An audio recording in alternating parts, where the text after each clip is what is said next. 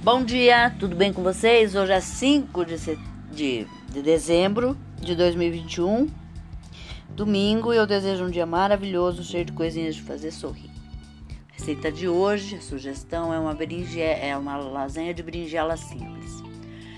E os ingredientes que vai precisar são duas berinjelas médias em fatias finas, óleo de girassol para fritar, 100 gramas de ricota amassadinha, 2 tomates grandes sem pele em rodelas finas, sal, 4 colheres de sopa de parmesão ralado para polvilhar, para o molho, meia cebola média ralada, uma colher de sopa de óleo de girassol, 2 tomates sem pele e sem sementes picadinhos, uma colher de chá de folhas de manjericão, uma colher de café de orégano, sal a gosto.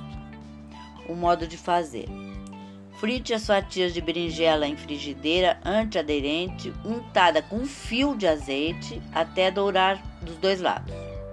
Em refratário, untado com azeite, monte em camadas, polvilhando sal a gosto. Berinjela, ricota e rodelas de tomate, encerrando com a berinjela. Despeje o molho e polvilhe o parmesão. Leve ao forno quente pré-aquecido a 220 graus por 15 minutos ou até aquecer bem. Para o molho, refogue bem a cebola, a cebola no óleo, junte o tomate e as ervas e tempere com sal a gosto. Deixe ferver até o tomate desmanchar parcialmente e empregue por cima. Polvilhe com queijo ralado e vai ao forno só para gratinar. Tá bom? Essa sugestão para hoje. Espero que vocês tenham curtido e até amanhã, se Deus quiser.